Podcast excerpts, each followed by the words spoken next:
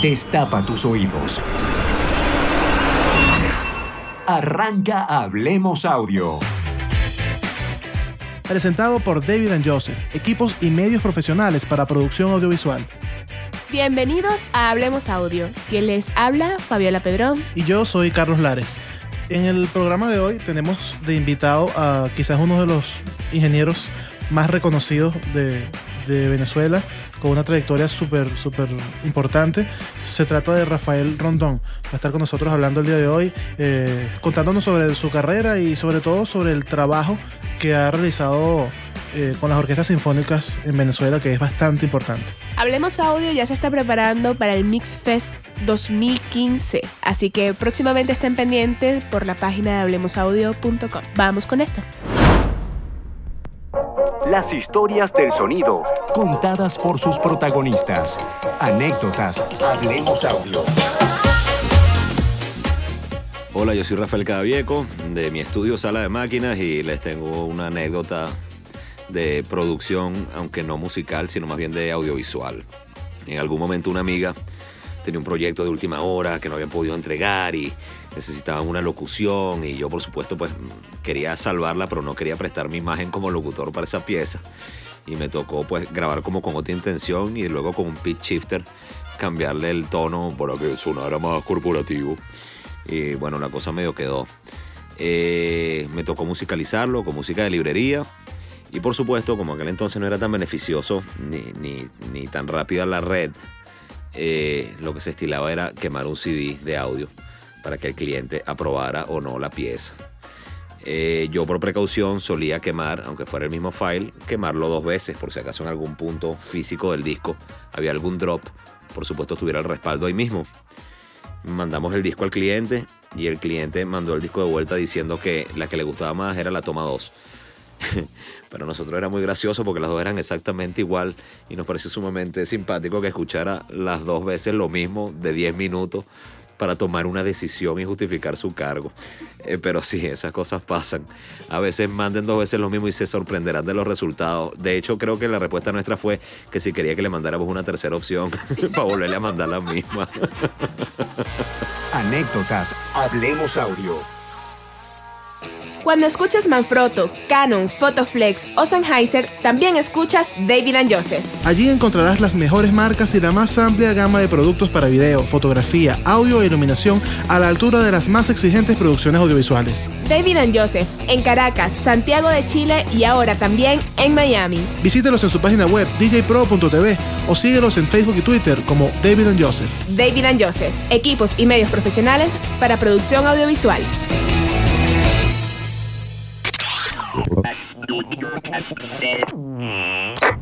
Más que una entrevista, una conversación. Hablemos Audio con los que saben. Como le comentábamos al inicio, hoy tenemos la oportunidad de escuchar la entrevista que le hicimos a Rafael Rondón, un ingeniero venezolano que muy amablemente nos recibió en su estudio para conversar y escuchar un poco de su trayectoria en el mundo del audio. Sí, Rafael tiene una carrera súper importante en el audio en Venezuela. Se ha destacado en el sonido en vivo, tanto en el main como en monitores para conciertos muy importantes. Ha sido director técnico de festivales. Eh, también, obviamente, en el estudio se ha destacado mezclando y grabando muchas agrupaciones, muchos artistas importantes de Venezuela. Y quizás algo que lo diferencia de, de otros entrevistados es su trabajo con las orquestas sinfónicas en Venezuela. Eh, Rafael tiene una amplia, amplia experiencia trabajando con orquestas, tanto en la grabación como en la amplificación de las mismas y de verdad que es una parte súper importante de la entrevista. Escuchamos la primera parte.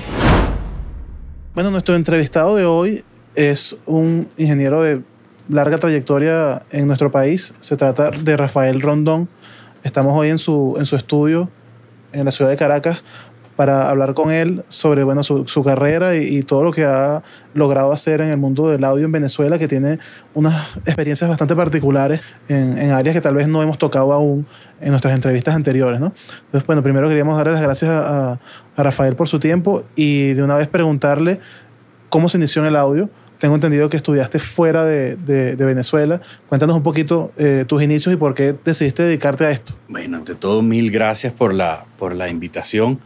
Eh, y como te comentaba hace un rato, los felicito por todo el trabajo que están haciendo, que me parece extraordinario y además súper importante y necesario.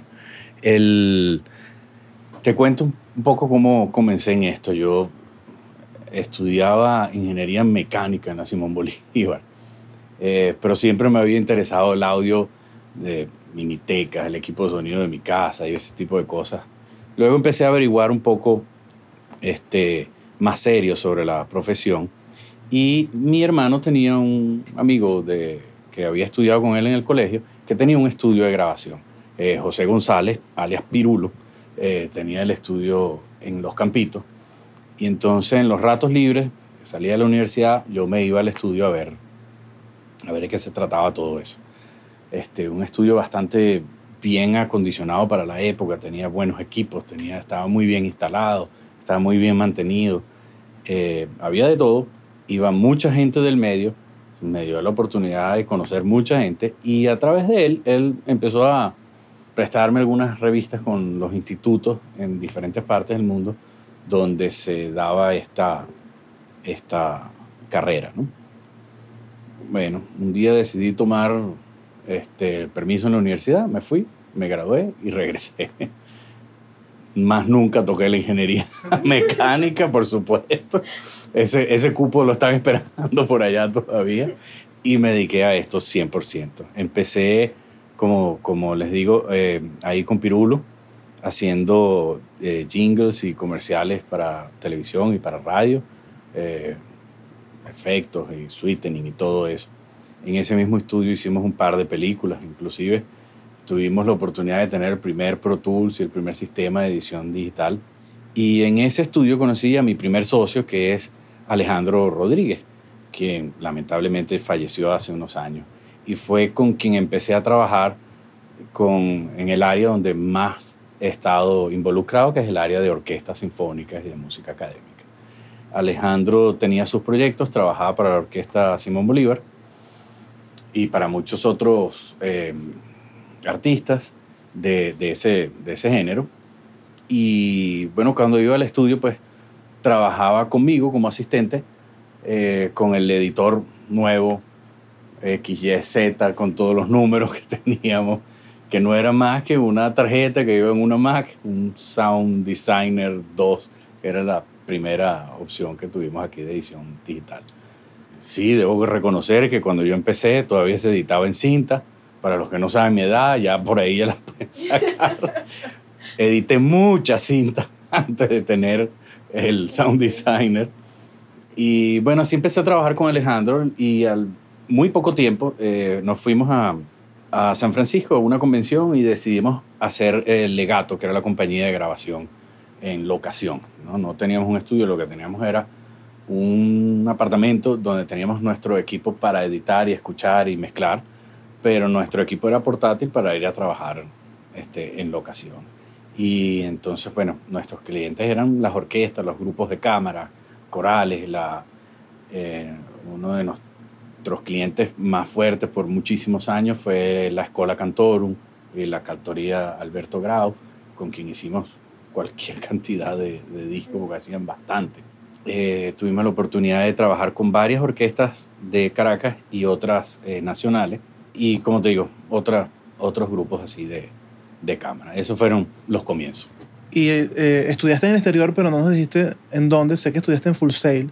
Eh, tal vez para el momento en que tú estudiaste, tengo entendido que esa, esa academia era un poco pequeña, era reducida, estaba empezando.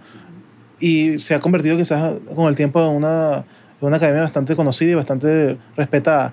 Pero habla un poquito de, cómo fue la experiencia estudiando allá, qué, qué, tanto de verdad lograste aprender de Full Sail y qué tanto te, te, te, permitió ese conocimiento de verdad empezar a trabajar aquí de lleno, si tuviste que, eh, obviamente la experiencia, adquirirla con el tiempo, pero ¿te sirvió cuando llegaste acá, te sentías que estabas realmente preparado para, para enfrentar el, el mercado de trabajo? Bueno, fíjate, cuando me fui a Full Sail, básicamente sabía conectar un plato a un amplificador o un deck a un amplificador, poder, podía grabar mis cassettes.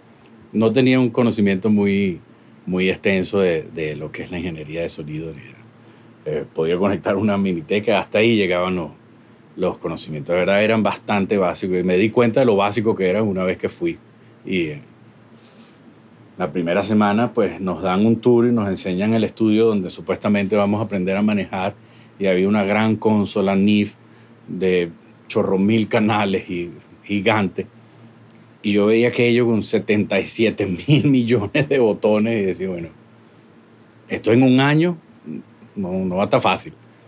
Y la verdad es que muy bien llevado, le van enseñando a uno no solo esa consola, sino todos los aspectos de la ingeniería de, de sonido que tienen que ver con la parte musical, de estudio, con la parte de en vivo, este, inclusive en audio para, para video. Eh, teníamos un módulo que tenía que ver con televisión, y entonces teníamos que, que pasar por todas las posiciones de, de, lo que sería un set de grabación de televisión.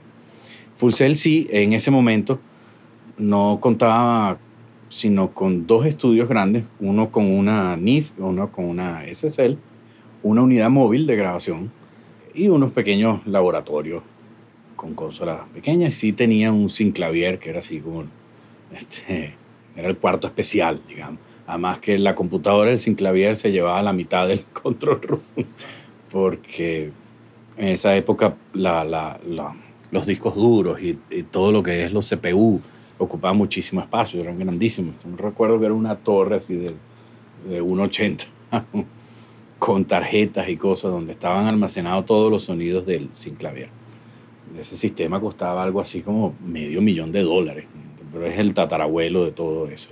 Y de hecho en esa época ese aparato podía sin ningún problema samplear a 100K. Es más, uno escogía la rata de sampleo. Si yo quiero 99.8, enter, ya está, y grababa.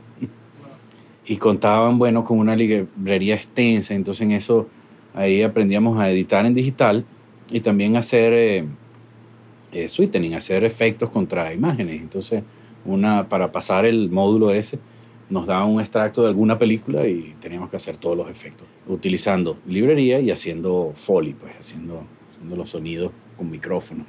Eh, también estaba la parte de, de, sonido en vivo.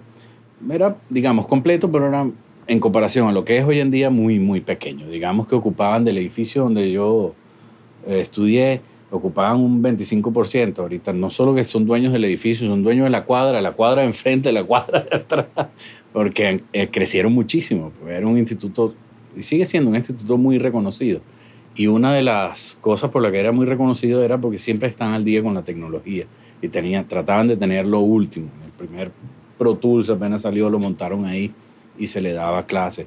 Ya cuando yo estaba por graduarme se montaron unas estaciones de Pro Tools con consolas pequeñas y donde uno practicaba hacer mezclas en audífonos. Entonces, en un gran salón, 10, 12 personas, cada uno con una estación, este, practicando directamente en el, en el Pro Tools.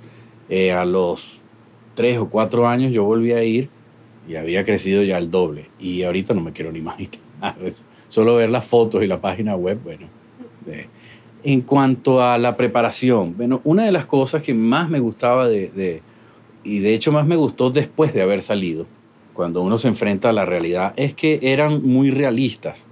Yo creo que cada cierto tiempo se ocupaban de hacernos entender de que por mucho que nos dieran eh, o que conociéramos el uso de los equipos de último modelo y de última generación, de que nos teníamos la oportunidad de trabajar en una SSL automatizada, que no había muchas, en una NIF con todos los juguetes, de que teníamos el Synclavier y que teníamos el primer Pro Tools y todo eso, no, eso no era razón para sentirse preparado para el mundo real de esto, que eh, lo más importante ahí era la experiencia.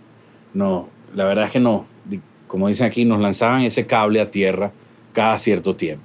Nos recordaban que probablemente y casi siempre fue así, el primer trabajo que íbamos a tener al salir de ahí era servir café. Y que teníamos que estar muy contentos de que podíamos, eso sí, que teníamos que hacer el mejor café posible. Porque en algún momento el ingeniero de turno no iba a llegar, se iba a enfermar o por alguna razón no iba a estar o salía alguna pauta de emergencia y uno tenía que entonces eh, suplir a esa persona las recomendaciones eran quedarse después de las horas de pauta para usar los equipos y, estar familiarizado, hacer pruebas con los micrófonos para saber cómo se escuchaban. Todas esas recomendaciones las hacían siempre. Y eso, bueno, como te digo, luego de, de, graduado y, ya con cierta experiencia, creo que fue una de las cosas más importantes que nos enseñaban, pues tener ese, ese cable bien puesto a tierra, no, no salir con, con las expectativas que uno iba a hacer el próximo disco de Michael Jackson.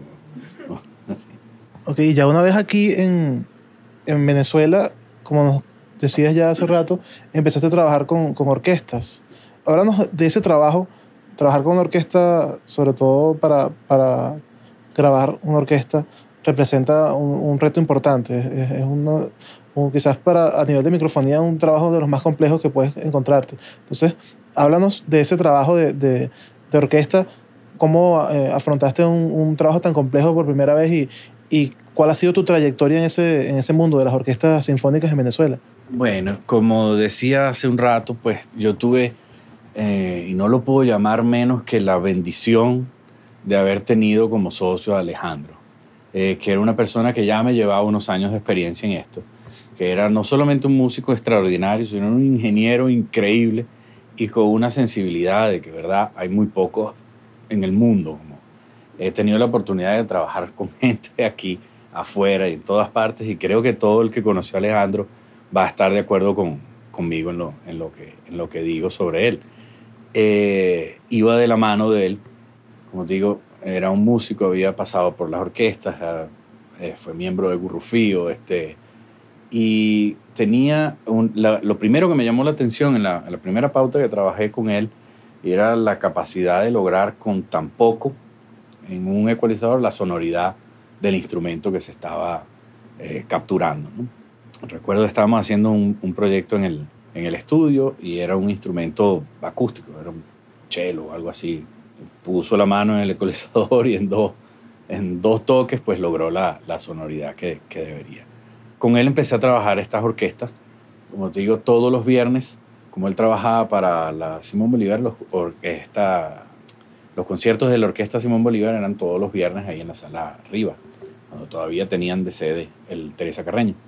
Y teníamos ese trabajo todos los viernes. Luego tuvimos también mucho trabajo con eh, Alfredo Rugeles, que tenía los conciertos de música contemporánea, pero eran como unos festivales de música contemporánea.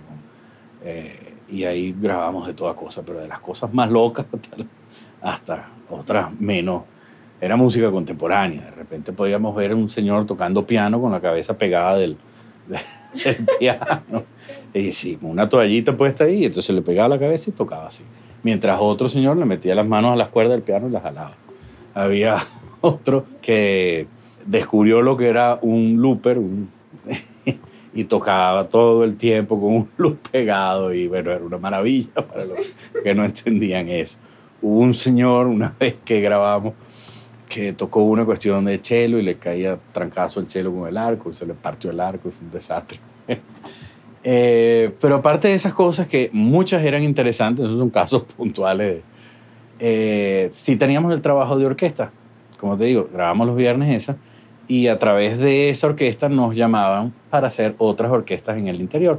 Grabamos la de Aragua y de, otra, de otros estados. Él llevaba la ingeniería principal, yo hacía de segundo ingeniero. En esa época no, casi nunca grabábamos en multitrack, todo lo grabábamos a dos canales. Inclusive la música de cámara que hacíamos también la grabábamos en dos canales.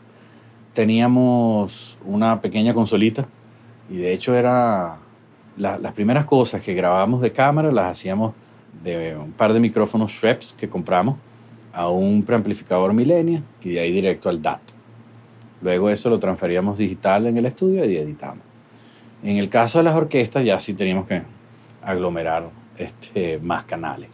Eh, todo eso lo pasábamos por una consolita eh, Mackie, recuerdo, y de ahí al DAT y luego editamos el DAT pero grabamos toda la orquesta, a veces eran 10 canales o 14 canales o lo que fuese, todo reducido. En proyectos más complicados, por ejemplo, un disco que tuvo Gurrufío con la Orquesta Gramarical de Ayacucho, pues ahí sí ya teníamos otros recursos ya había para ese entonces ADAT, entonces podíamos grabar en, en multitrack. Pero lo que sí fue lo más beneficioso de esas técnicas de grabación en ese momento, o de esas limitaciones, eh, fue justamente aprender a escuchar la orquesta y a saber hacer un balance.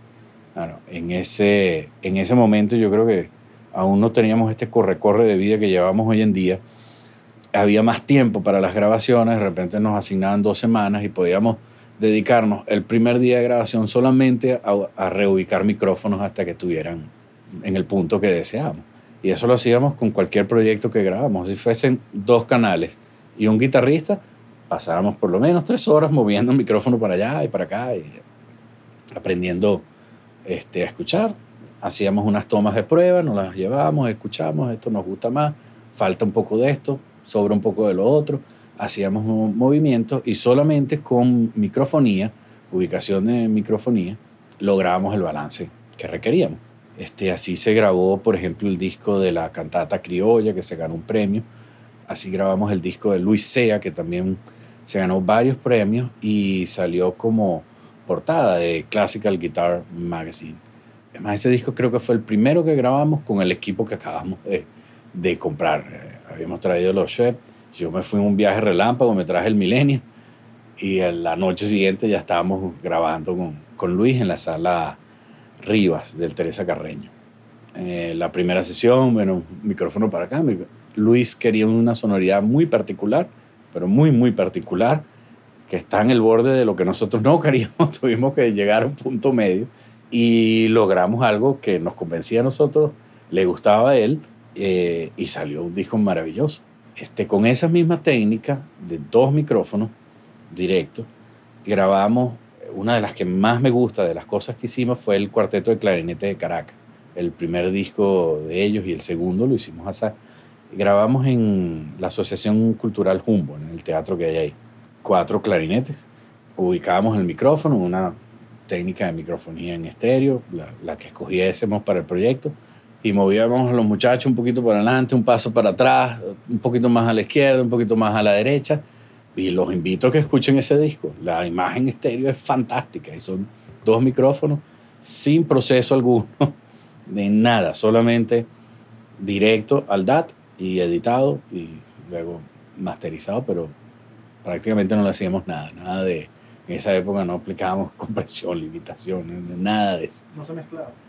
No, eh, la mezcla la hacíamos con ubicación de, los de, los de los músicos. Bueno, esa parte me quería, me quería detener un poco más porque cuando hablabas de la microfonía de, de la orquesta y que podías llegar a 14, 15 micrófonos, dependiendo de, de la complejidad del, de lo que estabas grabando, quisiera que, que habláramos un poquito más de eso. Por ejemplo, la Orquesta Sinfónica de Venezuela. Si tienes que grabar la Orquesta Sinfónica en un teatro cualquiera, en Teresa Carreño, por poner un ejemplo, ¿qué buscas tú con la microfonía? ¿Cuál es el, el, el objetivo principal? ¿Cuál es el, ¿Cuáles son los retos? Porque tienes un montón de micrófonos eh, abiertos en un, en un espacio eh, para capturar una, instrumentos acústicos. ¿Cómo controlas eso? ¿Qué buscas tú a nivel de balance? Ya no estamos hablando de, de lo que se hacía antes con el poner los micrófonos donde estaba el director para lograr el balance acústico natural que, que la orquesta da. Ya estás capturando eh, eh, timbres específicos para luego balancearlos en una eléctricamente, ¿no? ¿Qué buscas en ese momento y cuáles son las qué es lo que debe buscar una persona que quiere grabar una orquesta sinfónica eh, con la microfonía? Bueno, en cuanto a la grabación de orquesta, siguen habiendo varias escuelas, digamos, ¿no? Eh, aún eh, se consiguen discos que salen hoy en día con técnicas de microfonía muy viejas o originales, digamos, este, muy conservadoras, ¿no? Donde, como tú bien dices, se pone o detrás del director o un poco más atrás, elevado, una captura general de la orquesta y bueno, eso te da una buena sensación, o sea, una buena imagen, profundidad, pero tiende a, definirse poco y a veces a perderse alguna, algunos detalles, ¿no? Después de todos estos años, yo más bien busco, primero, claridad en el sonido. Trato de acercar todo un poquito más, sin la utilización de compresores ni nada, sino ubicación de, de micrófono. Pero lo primordial es el balance. El balance tiene que ser, bueno, como toda mezcla, y la palabra bien lo dice, tiene que haber un buen balance entre todas las partes de, la orquesta. Y como en toda mezcla, pues siempre hay un toque de los gustos personales. Si a mí me gusta un poquito más recargado los bajos, pues entonces a lo mejor le doy un poquito más de importancia a los micrófonos que están del lado de los chelos y los contrabajos. Este, me gusta la sonoridad de las maderas, entonces saco un poquito más, más eso. Pero lo, lo, lo primero lo, y lo más importante es que todo se escuche. Todo se escuche porque todos tienen partes y dependiendo de la pieza pueden ser partes interesantísimas y a lo mejor es un solo instrumento por allá perdido que está haciendo algo, pero me gusta que todo se entienda.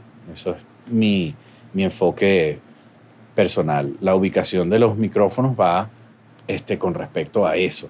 Me gusta saber primero, antes de ir a las sesiones de grabación, cuál va a ser la música que vamos a hacer y escucharlo un poco para ver de qué se trata y entonces decidir cuál va a ser la microfonía, que dónde va y qué micrófonos van, por supuesto. Eso en cuanto a la, la grabación. Hoy en día, inclusive las grabaciones de archivo las sigo grabando como en 10 o 12 canales, pero cuando voy a hacer un disco, ya me llevo 20 canales o 24 canales y, y me gusta tener el control de todo. Lo que no dejo de hacer es tener el micrófono de referencia. La microfonía estéreo principal es la base de todo. Ese micrófono que tú dices que va detrás del director, eso para mí es indispensable. No puedo grabar sin una microfonía este, estéreo en un punto donde debería escucharse toda la orquesta. Y de ahí parte mi mezcla. Yo luego traigo, levanto, realzo lo que me hace falta. Eso es, digamos, el, el, la fundación de todo. Y cuando voy a, mezclarlo, paso un buen rato escuchando solamente esos dos micrófonos. Y, porque uno escucha toda la orquesta y de verdad es que se escucha todo. Algunas cosas se pierden dependiendo del arreglo, dependiendo de la pieza. Algún instrumento queda cubierto por otro que suena más fuerte, o a lo mejor una sección tocó durísimo y entonces opaca otra, de repente los metales tocaron muy fuerte, entonces no se escucha la madera. Y bueno, ahí es donde viene entonces el proceso de, reparación o de, de, mezcla. Pues. Cuando se ponen instrumentos por secciones, la verdad, la fase no es tan grave por la distancia a la que están colocados los micrófonos. No es una microfonía cercana, donde sí se notaría mucho más este, ese problema de fase. A veces hay un detalle con los solistas que están ubicados de un lado del director y están cerca del micrófono principal y hay un micrófono de repuesto. Ahí es donde puede haber un poco más de, de problemas de, de, fase, pero se hace el cálculo y trato de siempre ajustar con un delay la distancia de esos dos micrófonos para que ese micrófono no tenga problema. Pero las secciones no, no, no generan tanto, ¿Lo hacen en el momento de la, de la, grabación? Usted... No, lo hago después. Lo hago después dejando todo anotado. Okay. Yo sé a qué distancia está cada micrófono. Todo eso queda anotado porque además debo anotarlo porque si hay otra sesión después tengo que hacer exactamente la misma ubicación. ¿no? Hay veces que soy más específico. A lo mejor hay una pieza donde llevo un solo de clarinete bajo. Ahí te lo juro que lo vamos a un micrófono porque además me gusta mucho la sonoridad de ese instrumento. Eh, pero entonces hay un micrófono que recoge flautas, otros oboes, otros clarinetes y otros los fagot. Eh, a veces uso una microfonía estéreo para toda esa región de, de maderas, pero todo depende de la música que se vaya a hacer. Si la música está cargada en la percusión, entonces trato de poner 50 micrófonos en la percusión para tener todo eso controlado. Y entonces lo saco de manera de que también la fase no me vaya a, a entorpecer la mezcla cuando, cuando tenga eso un poco más elevado. La, digamos el caso de que es una pieza con mucha percusión, que son los que están de último. Una vez que está por encima de volumen, como están más cerca, se va a oír primero el micrófono que tienen cercano, obviamente, que al, al, al main. Entonces, lo que se oye es más bien como un, un eco, un predelay o algo así. ¿Cómo afrontas la, Estamos, te voy a preguntar sobre la microfonía, eh, pero antes de eso quería saber, ese micrófono o esos par de micrófonos que te dan la imagen estéreo principal, que es donde pasas buena parte del tiempo escuchando, ¿qué técnicas de estéreo utilizas? ¿Utilizas técnicas eh, ORTF, eh, un par coincidente? ¿Qué, qué, qué técnica utilizas? ¿Un Decatri? No sé, ¿qué técnica prefieres tú de las muchas que hay para grabar ese, esa imagen estéreo que es tan importante para ti? Fíjate qué coincidencia, la primera que dijiste, o RTF, es la que he encontrado que, además que la mayoría de las cosas que hemos estado grabando han sido en la sala arriba, Entonces la combinación de la orquesta con la que trabajo, con esa sala y esa técnica de microfonía es la que me ha dado el mejor balance. Eh, hemos hecho otras, hemos hecho todas las, las que mencionaste, AB, Quillet, eh, pero esa es la que más me gusta. Eh, esa es la que me da la, la imagen que yo ando buscando. Y me da el espacio suficiente en el centro para yo apoyarme con la microfonía que tengo en la madera, que ocupa esa región del, del centro del, del espectro. ¿Qué microfonía prefieres utilizar para grabar la, la, la orquesta? ¿Utilizas micrófonos de condensador? Sí. eh, micrófonos omnidireccionales, direccionales. ¿Qué, ¿Qué microfonía seleccionas y por qué? Todo condensador. De hecho, y parecerá extraño, inclusive cuando amplifico utilizo micrófonos de condensador, que ya es otro mundo y eh, podemos hablar de eso luego. Todo va eh, con microfonía de condensador, a menos que hayan instrumentos particulares. De repente si hay una pieza con eh, percusión afro-venezolana o a lo mejor con, un, con instrumentos particulares, a lo mejor hay un, una bandola o qué sé yo. Entonces ahí a lo mejor busco algo distinto eh, en base a la sonoridad del instrumento que queramos recoger. Pero trato de hacerlo todo con microfonía de condensador. Los micrófonos que utilizo para el main son Schweppes. Han sido mis preferidos de hace años. Estoy acostumbrado a, ese, a esa sonoridad y es la que, es la que utilizo como microfonía principal. ¿Qué cápsula? Eh, son cardioides, cardioides ancho. Yo tuve una oportunidad de ir a, a ver en el Fesnojim eh, un concierto de Dudamel que en esa época estaba muy, muy, muy haciendo mucha bulla por, por la gira que hizo y todo el tema. Entonces, estéticamente yo veía que los micrófonos no se veían. ¿Cómo hacen? Porque es, es mucha gente.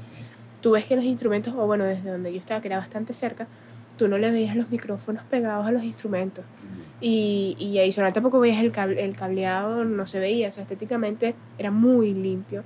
Cosa que en los conciertos yo siento que entre más músicos, más difícil. Entonces fue un concierto en la sala o fue un concierto al aire libre? No en la sala. En la sala. Bueno, ahí es muy poco lo que se microfonía, se microfonía en piso, porque está todo guindado. Está diseñado para eso. De hecho, la sala nueva, toda se está diseñando con los puntos donde van a ir colocados. Eso es lo ideal, justamente. No solo para que no se vea desde el público, sino que no se vean las tomas de cámara. Porque acuérdate, la cámara va a ir mucho más cerca de lo que ve el público. Se va a meter en el, la flauta solista.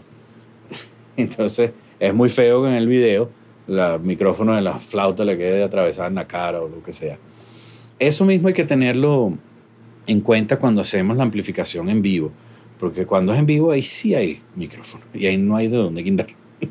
o sea, pues serían kilómetros de, de cable. Eh, pero entonces lo que hacemos es que colocamos los, los parales en forma recta, ¿no? No utilizamos el boom atravesado porque, no, porque digamos, ocupa más espacio tener el boom así en, eh, perpendicular al piso que, que si está recto y solamente sale el, el, el micrófono. Mencionaste, hemos hablado de, de la parte de, de grabación de la orquesta, pero mencionaste un punto importante que es cuando te toca amplificar, ya sea para un concierto al aire libre o un lugar donde la acústica no te permite hacerlo sin amplificación. Eh, el otro día estábamos entrevistando a, a Rafael Naranjo Ajá. y nos hablaba justamente de eso, de, de, de cómo él adapta el, el sistema pa- dependiendo de, de la música que se, se está tocando y que la orquesta tiene unos requerimientos particulares. Desde tu punto de vista y desde, desde el trabajo que tú haces, eh, ¿qué retos particulares tiene amplificar una orquesta en lugar de una banda de rock o una orquesta de salsa, etcétera? Todos. Todo- no, no es porque sea el trabajo más difícil. Yo no, no creo que haya un trabajo más difícil que otro. Puede ser más delicado, pero todo tiene que ir eh, en función de lo mismo, de obtener lo mejor del artista, ya sea una, una orquesta sinfónica o sea un solista, la mejor sonoridad de- del instrumento y que sea lo más agradable para el público. ¿Cuáles son los retos? Bueno, en, primer lugar es la cantidad de personas bueno, yo trabajo, digamos, fijo para la Orquesta Sinfónica de Venezuela y ellos son, los conciertos grandes son entre 80 y 100 personas. Cuando el maestro Dudamel hace conciertos acá al aire libre, son 300 o son 500 o como una vez me tocó, eran 1300 en total, entre músicos y coro. Esa vez fueron 120 canales que tuvimos que usar. Entonces, ¿cuáles son los retos? Digamos que hablemos de un- una orquesta típica, podría ser 100 músicos. Típica no, no, no en el sentido musical, sino en cuanto a la formación. Bueno, lo, lo primero es eso, es, es la cantidad de gente que tienes que ah, controlar, ¿no? Eh, son muchos entrando a la vez, después que uno tiene un par de horas tratando de acomodar cables y micrófonos, pues vienen, se mueven las sillas, a veces alguien le fastidia un micrófono y lo mueve sin preguntar ni nada.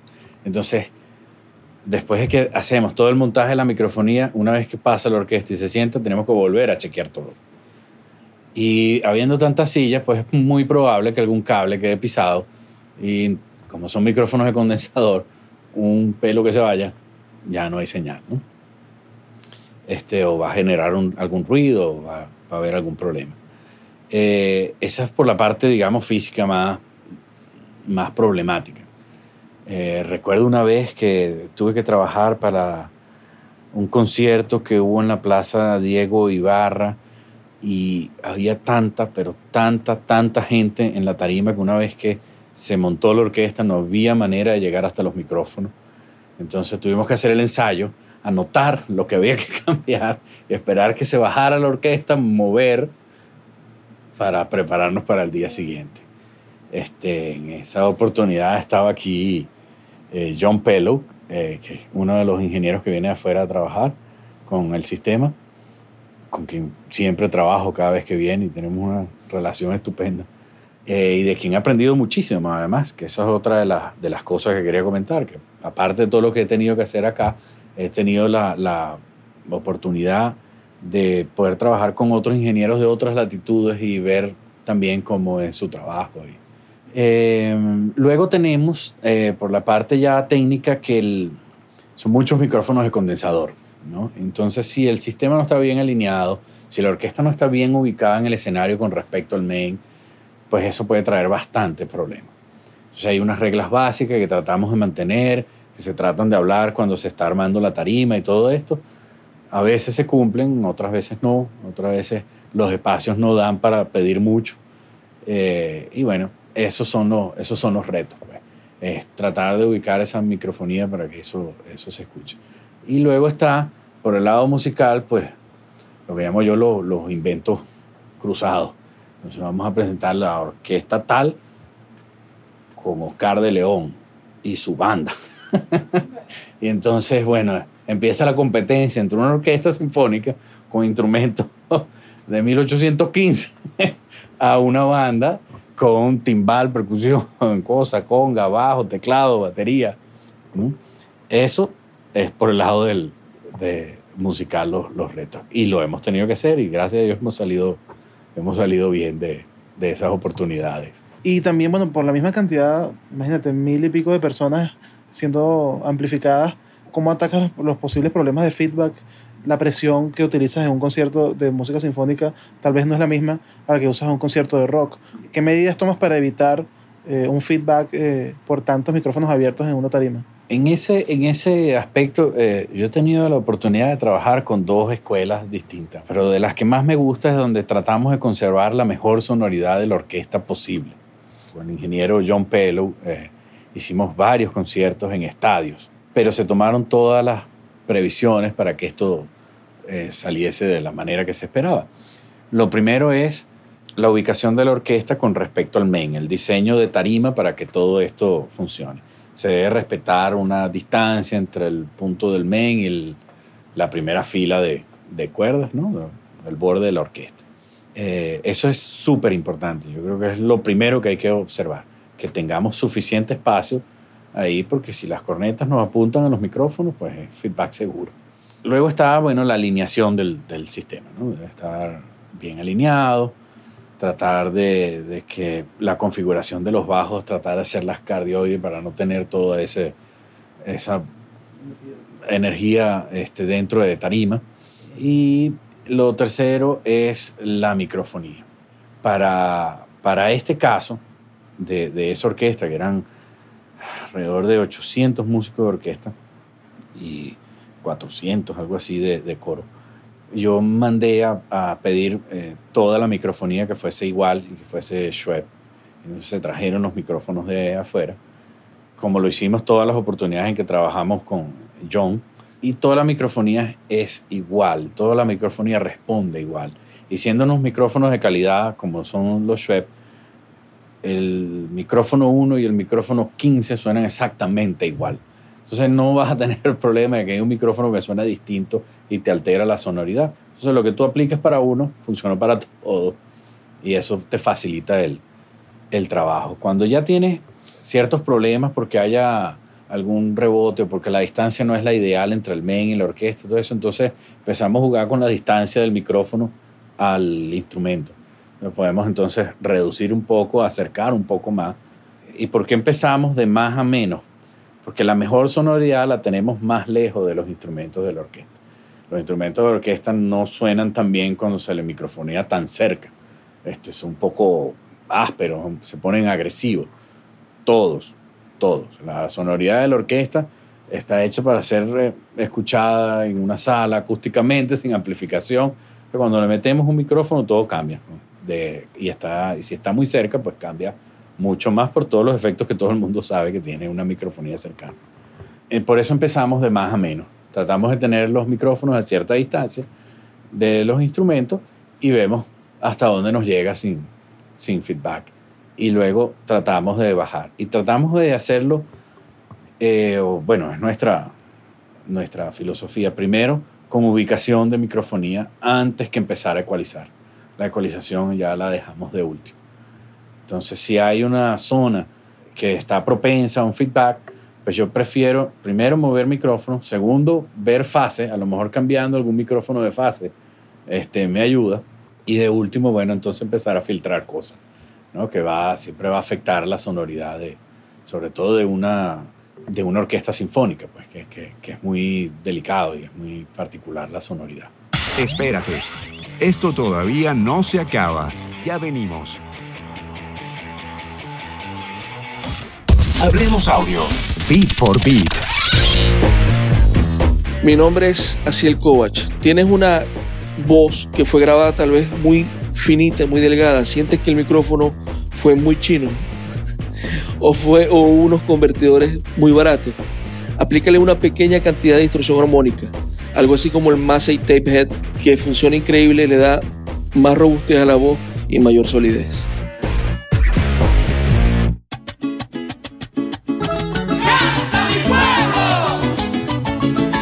Les habla Edwin Pulgar y saludo con mucho cariño a la gente de Hablemos Audio que excelente trabajo están haciendo y bueno, y seguimos apoyándolo y que sigan sus logros y sus metas.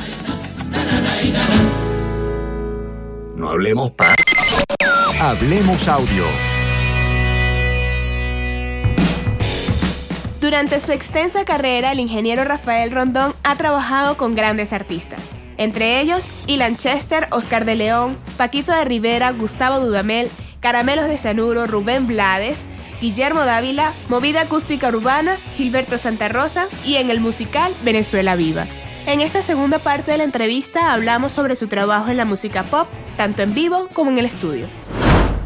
Bueno, estaba viendo aquí un poquito la lista de los artistas con los que has trabajado. Obviamente eh, hay varias orquestas sinfónicas, la de Venezuela, la de Lara, la Mariscal de Ayacucho, etc. Pero también tienes un montón de artistas, eh, si quieres, pop, de, música pop, eh, tanto nacional como internacional, que, has, que has tenido la oportunidad de trabajar con ellos, ¿no? Y, y me llamó, de toda la lista, bueno, Ilan Chester, Simón Díaz, Giordano, Oscar de León, Rubén Blades, Soledad Bravo, Frank Quintero, El Cuarteto, pero me llamó mucho la atención ver aquí a, a Whitesnake y Judas Priest, porque se, se sale totalmente del resto del, del combo. Venezuela es un sitio que nos hace ser flexibles. nos obliga a ser este, amplios en lo que hacemos. Pero en esa oportunidad lo que hice fue la dirección técnica del concierto de ellos acá. No, no trabajé como ingeniero ni nada.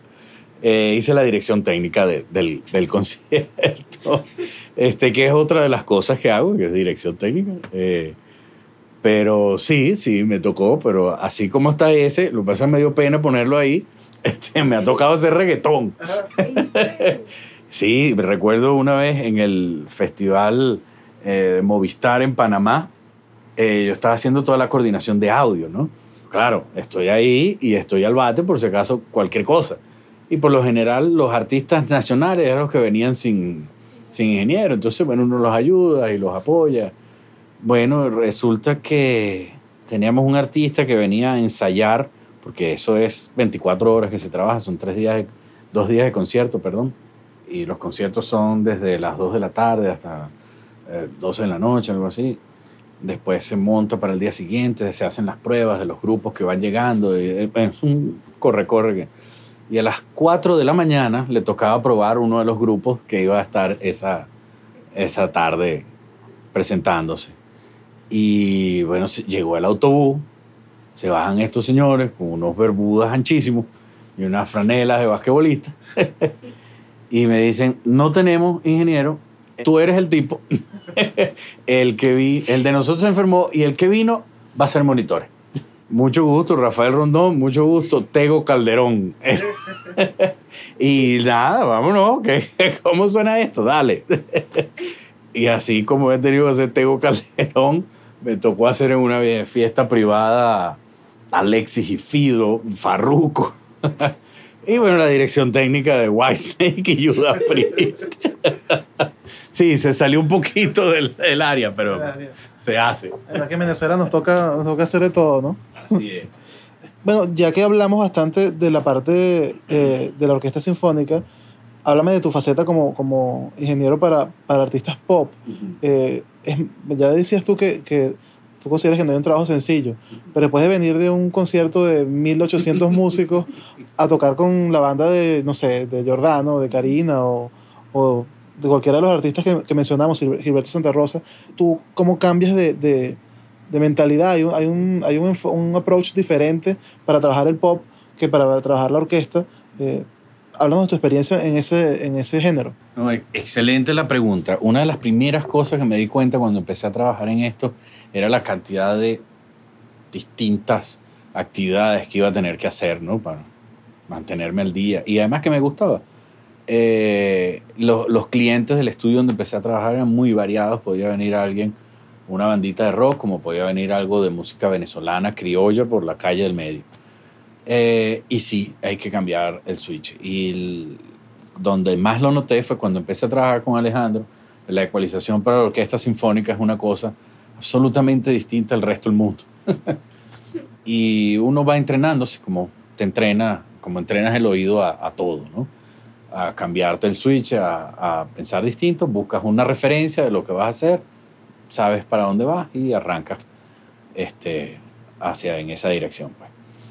Sí, me, me- me ha tocado hacer cambios eh, rudos en una misma semana, que a lo mejor me toca un artista pop y, y mi jueves con mi orquesta de todos los jueves. Eh, pero uno, como te digo, uno entrena, es como un músculo, uno entrena y se adapta y, y se va acostumbrando. De las cosas pop que, que oye, que más me ha gustado hacer eh, son los trabajos que he hecho con Ilan.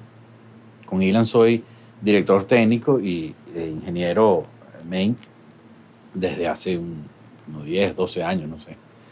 Y bueno, Ilan tiene una musicalidad extraordinaria y tenemos una muy buena relación, entonces no hay tensión, no hay nada, eh, es una amistad y una relación bien cercana y podemos llegar a puntos medios, pues no, no, no se, él no se queda plantado en el, el punto de vista del artista, sino que le gusta escuchar y, y también propone cosas y ha, hecho- ha hecho cosas maravillosas y desde el trío, que, que es una, una dotación que me encanta la, la sonoridad, hasta la banda con metales y todo, y, y todo eso.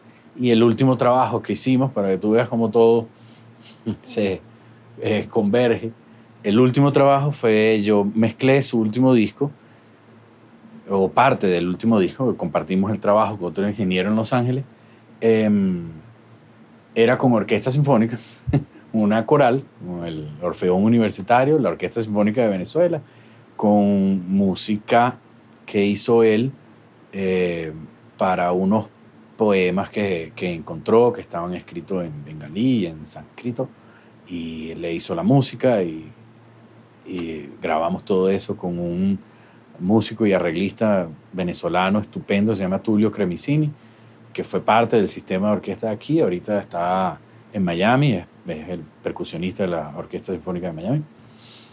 Y mm, pues hizo los arreglos junto con él y se vino para acá para hacer todas las grabaciones y todo, la, todo el trabajo de, del disco. Bueno, hay- hablando del trabajo pop y bueno, el trabajo eh, de, de audio en vivo en general, eh, hay una pregunta que te la voy a hacer en, en nombre de Darío Peñalosa que me pidió que te la preguntara. Que- Bueno, me hizo dos, pero la primera que, que quizás va más en este, en este momento es eh, ¿cuál es tu concierto? ¿Cuál ha sido tu concierto más difícil? Eh, no sé en qué, en qué sentido lo, lo preguntaba Darío, me imagino que, que el que representó un reto más importante o, o tal vez el que se te complicó más por alguna situación, no lo sé, pero debe haber siempre un, un concierto que, que sea emblemático eh, por alguna razón para ti. ¿Cuál, ¿Cuál fue ese concierto? Bueno, digamos que el reto más grande fue este concierto del que hablamos, eran mil y tantos músicos, este, por toda la, todo lo que sucedía alrededor. Eh, te explico. En primer lugar, el concierto era un martes, llegué el domingo a Maracay, donde iba, era el- al estadio de Maracay, donde iba a hacer el concierto y había montado mal la tarima. Entonces tuve que mandarla a desmontar, que la volvieran a montar. Eso retrasó el trabajo bastante. O terminaron de madrugada el domingo. Como el concierto era el martes, solo se podía hacer prueba el lunes porque la tarima era tan grande que no había un techo de ese tamaño para proteger los músicos. O sea, había que esperar que fuese de noche porque si no los instrumentos de la orquesta se, se rajan con el, con el sol y el calor. Eh, el día siguiente, después de mil retrasos de parte de producción y todo, cosas normales, cosas no tan normales, encima de todo esto llovió casi todo el día y no se pudo alinear el sistema. Gracias a Dios el sistema estaba nuevo, impecablemente nuevo, estaba de paquete, se había estrenado en el concierto de Maestra Vida y salió de ahí para Maracay y montamos, me pedí que llevaran la misma consola que estuve usando yo en los monitores y no tuvimos chance de calibrar, pedí que se montara una plantilla de, en, el, en el sistema que habíamos usado ya en otro concierto en ese mismo estadio, pero con otro sistema, otra cosa. y no era esta orquesta. Y terminó de llover y pasaron a la orquesta enseguida. No hubo chance ni siquiera de probar si los micrófonos caminaban o no. Y cuando levanto así la mirada, que estoy prendiendo la consola, poniéndome, venía el maestro a hacer la prueba de sonido junto conmigo. Yo ni siquiera había tenido chance de levantar un solo fader para ver cómo sonaba ese sistema. Entonces, eh, yo creo que ese ya es un reto. y tener al maestro al lado, bueno, vamos con los primeros violines y yo, bueno, aquí voy. 14 fader para arriba, a ver cuál de estos falla. Vámonos con los segundos, baja. Suena un poquito así, eso es lo menos que puede pasar. y tuvimos una prueba extraordinaria. Hicimos un balance en menos de dos horas. Eh, él quedó muy contento y tuvimos que parar, que parar porque empezó a llover de nuevo. Tuvimos que, bueno, apagamos, ya eran las 12 de la noche, lo- había que mandar a esos muchachos a, a su casa por el concierto el día siguiente. Y yo, en mi inocencia, eh, pensaba, bueno, listo, mañana vengo temprano, con sol radiante, este, y pruebo todo el sistema, escucho, vuelvo a probar y, y ya me quedo tranquilo. Bueno, el día siguiente llovió también todo el día hasta la hora del concierto. Cuando ah, dejó de llover, ahí sí le tuve que decir al maestro que tenía que esperarse una hora mientras veíamos que todo funcionase, que se secasen los componentes y se secara todo lo que hubiese quedado por ahí, probar todo el sistema, que todos los, por lo menos llegara pues, con ruido rosa, chequear todos los 120 canales y arrancar el concierto, pues ya era el concierto con público ahí. Entonces, eh, ese, ese creo que fue el, el reto más grande. Además estaba solo, era, era un concierto, ese, ese tipo de concierto donde la música es, es académica, todo el repertorio es muy académico, lo hacemos con una sola consola y ellos llevan monitoreo. Lo que pasa es que el monitoreo es distinto a una banda pop, pues no. Hay un monitor que tiene Gustavo enfrente, maestro, eh, y hay una cantidad de sci para la orquesta. Y son sci que están elevados, están bien lejos de la orquesta, Y toda la orquesta, les recuerdo, lleva microfonía cardioide. Entonces, un trabajo más o menos ahí delicado. Pero salimos muy bien. Este, todo quedó muy bien. Gracias a Dios el sistema había estado alineado, pero perfectamente. Y había muy buena presión en todos lados. Y hace rato me, me, me, me preguntaba sobre eso, sobre la presión sonora. Este, si todo estaba bien, todo estaba como debe estar, el sistema está alineado como está, la microfonía está ubicada como es y todo eso, la orquesta sinfónica puede llegar a sonar tan duro como cualquier cosa. Como yo Sí, sí, creo. De repente no tan estridente, pero sí duro. sí duro. Eh, he tenido, si, si difícil, eh, lo llevamos al la, a, por el lado de, de complicado y de, uno de los conciertos más difíciles que he tenido fue un concierto de Ilan solo con piano, porque la compañía de sonido no servía para nada. Este, se tardaron seis horas en montar. Cuando llegué a probar, estaba todo en mono, eh, descompensado, un lado más fuerte que el otro. Era una cosa horrible. Tuve que desconectar todo y conectarlo yo y hacer el, el, el concierto el día siguiente. ¿Qué otra cosa así de los conciertos que más me ha gustado hacer? Tuve la oportunidad de producir y hacer la ingeniería, cosa que es una locura, no se lo recomiendo a más nadie. Eh, un concierto de aniversario, pero mercantil seguro, y eran varias agrupaciones que además se mezclaban entre ellos. Eh, empezaba César Orozco con un piano solo, luego se le sumaba eh, Cecilia Todo y cantaban algo ellos dos, luego se iba y entraba C4 Trío, luego se le añadía el pollo y cantaba algo con ellos, después venía Gurrufío y después venía Pacheco y cantaba, y así iba cambiando, y terminaba con, para variar, con una orquesta sinfónica y Gurrufío, una pieza que hacen ellos eh, juntos. Este, en esa época estaba aquí, tenía todavía su compañía aquí, Memo, eh, que fue quien, a quien contraté para todo esto.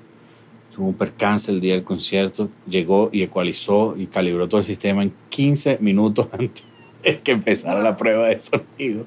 Y así una de las mejores sonoridades que hemos tenido en el aula magna. Y en ese momento no teníamos la Inarray, no me quiero imaginar que hubiésemos hecho ahorita.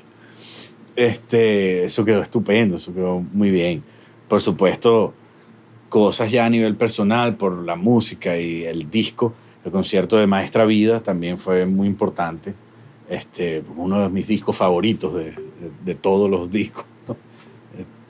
Eh, y tuve, bueno, la, nada más y nada menos la oportunidad de tener que hacer los monitores este, para todo ese sentido.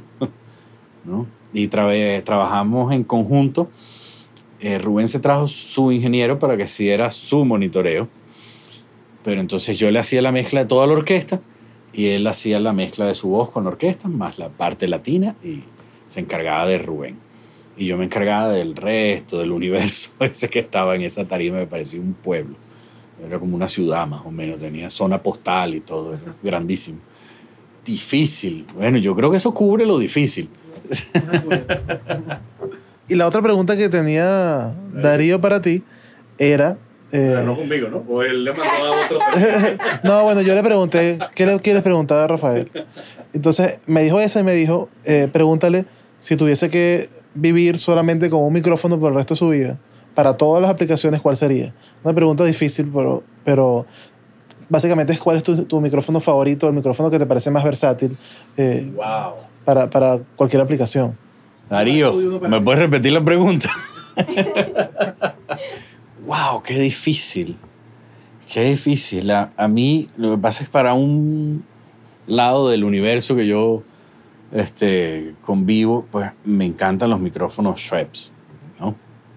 Que por lo menos un Schweppes me llevaría yo de un lado. Y, wow, ¿cuál sería el otro? Probablemente sea el que muchos escogen, pero es que del otro lado un 87, un 87 también es súper versátil y una sonoridad extraordinaria. Yo creo que, bueno, ya, me quedé con eso, no lo puedo pensar más. y tú, tú me dijiste hace rato, creo, creo haberte escuchado que eh, utilizas también, para, para conciertos amplificados, utilizas pura microfonía de condensador. no utilizas dinámicos. Incluso para baterías y, y- No, pero para la orquesta. Ah, para orquesta, Para ok. orquesta, ah, ok, orquesta. ok. Ojo, para las cosas también utilizo bastante. Yo, de verdad que yo le perdí el miedo a los condensadores en vivo desde que tuve que trabajar con orquestas y, y realmente la diferencia entre tener un poco de 57 y tener unos 81, que son los dos Shure, este, era grande. Y uno de esos entrenamientos que uno va teniendo en la vida, por ejemplo, fue eh, trabajar con el ballet de Teresa Carreño. Eh, cuando va con orquesta en vivo, la orquesta va en el foso, el foso queda delante de los tormentos, foso queda delante donde han estado ubicadas las, cornetas toda la vida, inclusive ahora que hay un line array guindado y todo, queda delante. Eh, pero la sonoridad que me daba la, la, la microfonía de condensador eh, era muy distinta y era lo que más me gustaba. Y entonces, bueno, aprendí, como hablábamos hace un rato, sobre, bueno, lo acerco un poco más, lo muevo, cambio la dirección del micrófono para que, este, ¿sabe? Le dé la espalda a lo que tenga que darle la espalda y recoja lo que tenga que recoger y, y, y así. Y entonces, la verdad es que, como, como te digo, le perdí el miedo a usar un condensador en vivo desde hace mucho tiempo. Eh, no, no me veo amplificando un piano acústico con un, un dinámico. Por ejemplo, siempre le meto hasta un 414, un bicho de cápsula grande, dale, vámonos y vamos. Y yo veo que filtro, y yo veo cómo lo, lo manejo. Eh, sí, eh, para hacer cosas, pues por supuesto utilizo muchos dinámicos, si hay percusión y si hay otras cosas. Pero eh, ahorita hay una cantidad tan versátil, di- diversa de, de, de microfonía eh, de condensador que, que uy, da para todo, da para todo. El otro día usamos un condensador para una caja, por ejemplo, de una batería. Sonaba extraordinario. Era una música de jazz y eso, entonces se prestaba para ese, para ese nivel de detalle en, en- en la caja. He usado... No. Y tengo uno. Pero ese sí, le tengo como más respeto. Eh, sí, pero además ese que yo tengo me, me lo regalaron. Tiene una sonoridad muy particular, no, no, no sirve para cualquier cosa. Este, y entonces me llevaría un poquito más de tiempo llegar al- a la sonoridad de repente, al sonido que, que buscaría, pero, pero en cualquier momento lo, lo experimento, porque si hay algo que he hecho es experimentar. Bueno, y también obviamente eh, en tu carrera has trabajado en estudio mucho, ya, ya nos comentaste algunas cosas que, que tú grabaste y también mezclaste. Eh, quizás habla un poquito de, de- de tu trabajo en estudio, Eh, ahorita estuvimos en, en tu sala, hablando de tu filosofía de trabajo en estudio, vi que tenías un monitoreo Genelec, no sé con qué sistema trabajas, imagino que con Pro Tools, que, que a lo largo de tu experiencia como, como eh, ingeniero en estudio, ¿cuáles han sido tus, tus, lo que has tomado como tu preferencia de trabajo, tanto en, en sistema y en, en, en monitoreo, en equipo de board? Porque eh, digamos que cada, cada ingeniero tiene su propio estilo. Muchos trabajan eh, actualmente en la caja, in the box. Otros tienen todavía sus racks de equipos, los que pueden los que pueden costearlo porque en Venezuela se nos hace cuesta arriba. Eh, ¿Cuál es tu filosofía de trabajo en estudio? Y, y dinos un poquito, quizás los proyectos que te han dado mayor satisfacción, ¿no? Bueno, sí, tal cual. Tengo un- ahorita, en este momento, tengo un monitoreo eh, Genelec. Por buen tiempo utilicé KRK cuando empecé a trabajar con las orquestas. En ese momento no había monitores amplificados cuando compré las primeras KRK, que las compré con, con Alejandro. Los dos nos encantó la sonoridad y para el trabajo que hacíamos de cámara y de orquesta y todo eso, era, uy, buenísimo. Luego compré unas más grandes eh, y sí me las traje para, para este estudio y usé esas por mucho tiempo también. Después cambié a, a Genelec. Creo que las próximas van a ser Adam o, o- o ATC. Vamos a ver qué, qué da el presupuesto. Mezclas. Me ha tocado mezclar en mi estudio. Ya hace tiempo que no grabo acá en estudio, ni en el mío ni en el de nadie, pero por una cuestión ya de, son dos cosas. Primero, porque me quita mucho tiempo de otras actividades que tengo y a veces no puedo estar todo el tiempo que debería estar atendiendo las sesiones de grabación. Y otro, porque también es como para, que, para condensar mi atención a la parte que, que más me gusta hacer, que es la de, la de eh, mezcla. ¿no? Cuando estoy involucrado en un proyecto desde el comienzo, al- lo que sí hago es voy con el artista, voy a la sala donde se vaya a grabar, al estudio donde se vaya a grabar y escojo los pre, escojo la microfonía, escojo, hago la, la microfonía como tal, la ubicación y, y dejo a la persona del estudio encargada de hacer la grabación, tal cual. Si hay, o sea, si hay un seteo que dura un tiempo, pues se queda ese seteo y si luego vienen instrumentos nuevos, voy otra vez y vemos de qué se trata y, y hacemos el mismo proceso este, me involucro ahí sin ningún problema. Si, si me toca grabar, a lo mejor alguna sesión me provoca y me quedo, pero lo que más hago es sentarme aquí y, y mezclar. ¿Con quién grabas? Muchas cosas eh, las hemos hecho con, con David Pérez en, en Lemon Pie, que es ahí. Eh, Edgar Espinosa también me ha grabado una buena cantidad de cosas. Eh, Javier Casas me grabó la mayoría de las cosas hasta que estuvo en el estudio allá en, en la California. Eh, era, era un estudio donde me gustaba mucho por el espacio y por, por las dimensiones que tenía. Más, había un buen piano ahí que, que en Jazzmanía, sí.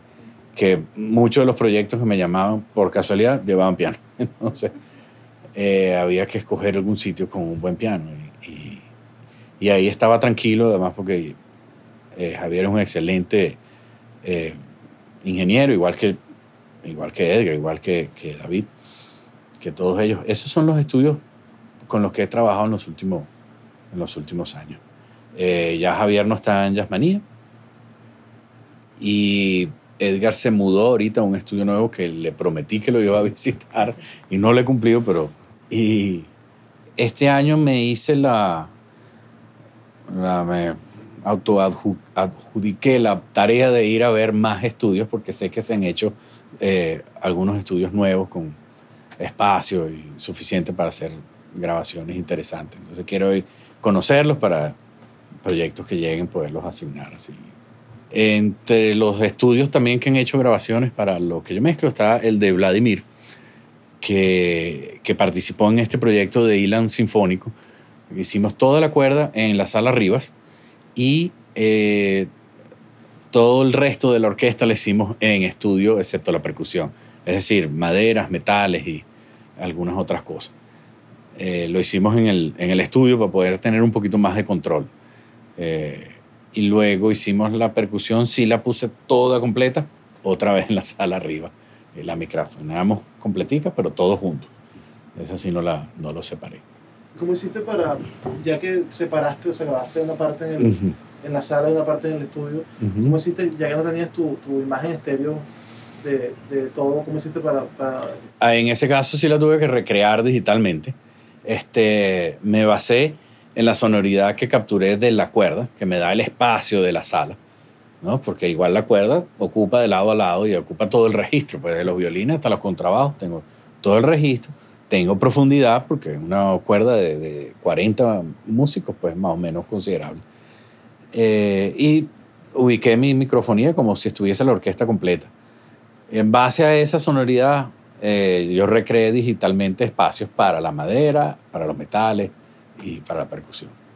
Pero la mezcla de ese disco era particular, no, no se inclinaba tanto hacia lo clásico, era un poco más hacia, ni siquiera lo popular, sino cinematográfico. La, la, inclusive las orquestas cuando graban para, para una película, qué sé yo, tienen una sonoridad distinta, tienen un impacto distinto, que era lo que estaba buscando Ilan en ese caso. Y me lo repetía y me lo repetía. y yo quiero causar una emoción, yo quiero que la cosa sea impactante y cuando el primer acorde a la gente... Y bueno, así fue que... En este caso sí utilizamos otro, otros recursos más de la música popular que algo de compresión y algo de ecualización y, y meterle un poquito la mano a la, a la sonoridad. Y bueno, quizás ya hemos recorrido buena parte de esa gama de trabajo que tú has tenido a lo largo de tu carrera. Si te preguntara de todas las áreas que, que has manejado, ¿cuál es tu favorita? ¿O cuál es en la que preferirías pasar más tiempo eh, en el resto de tu carrera? ¿Cuál sería? De todo lo que hemos hablado hoy. Wow, es muy difícil porque eh, la música en general es una cosa con la que yo estaré siempre agradecido al universo por haberme dado la oportunidad de vivir de esto, de trabajar en esto. Y yo escucho de todo. unas cosas menos que otras. ¿no? Tego Calderón no, no califica ahí, ni, ni Alexis ni Fido tampoco, pero, este, pero sí trato de escuchar de todo. Pero ¿por qué te ríes? No debo ser el único que responde eso. Eh, yo lo que sí te puedo decir es que no dejaría de hacer nunca y es trabajar con orquesta sinfónica. Hay algo, este, a mí me encanta la música popular y, he hecho cosas también de, de, de, rock. Hace poco tuve la oportunidad de que me asignaran como ingeniero de main de Guillermo Dávila y gozaba un mundo que no tiene nada que ver con rock, pero una cosa de, será de viejos. Que yo decía, coño, pero yo no recuerdo que él tenga tantos temas para un concierto. Y la verdad que el primer concierto que dice, oye, sí tiene un poco de temas. Y además me recuerdo de todo, que es lo peor. Y gocé un mundo porque la banda es maravillosa, son buenos músicos, son buena gente. Guillermo es un vacilón, entonces la verdad es que la pasé estupendo con, con él. Eh, y las cosas de, de, ese, de ese mundo también las disfruto muchísimo pero lo que no podría dejar de hacer es estar frente a una orquesta sinfónica, sobre todo en vivo. En vivo es una adrenalina que no tiene comparación y, y a veces eso es lo que lo lleva a uno a hacer ciertas cosas. Eh, estar parado frente a 200, 300, 800 músicos y hacer que, que aquello funcione, pues, pues es una experiencia extraordinaria. A veces como ingeniero de main o a veces, por ejemplo, en el caso de Maestra Vida, que hice monitores, el primer reto fue que el ingeniero que trajeron para hacer el main trabajaba distinto a los otros ingenieros con los que había trabajado, sobre todo el caso de, de John, y no quería monitoreo. Pero claro, los músicos tenían que escuchar de alguna manera, entonces nada, tuvimos que llegar a un punto medio. Tuvimos que bajar el volumen de los Seifield, colocarle unas cuñas a la madera, no podíamos tener la cuña que siempre tenía Gustavo. Y entonces Gustavo se tuvo que conectar unos in que era la primera vez en su vida que estaba usando. El concierto era el día siguiente, no había manera de equivocarse ahí. Para hablarles un poquito de ese concierto estaba la Orquesta Sinfónica y la Orquesta Latino-Caribeña, que era la que llevaba toda la, la carga de la parte latina, ¿no? Este, la percusión y todo eso. El bajo eléctrico, el teclado, todo eso latino lo llevaba la orquesta latino-caribeña, que ocupaba una zona postal de este, de este escenario. La orquesta latino-caribeña tenía su director, era como un subdirector. Estaba Gustavo dirigiendo todo y estaba Alberto Vergara dirigiendo la latino-caribeña.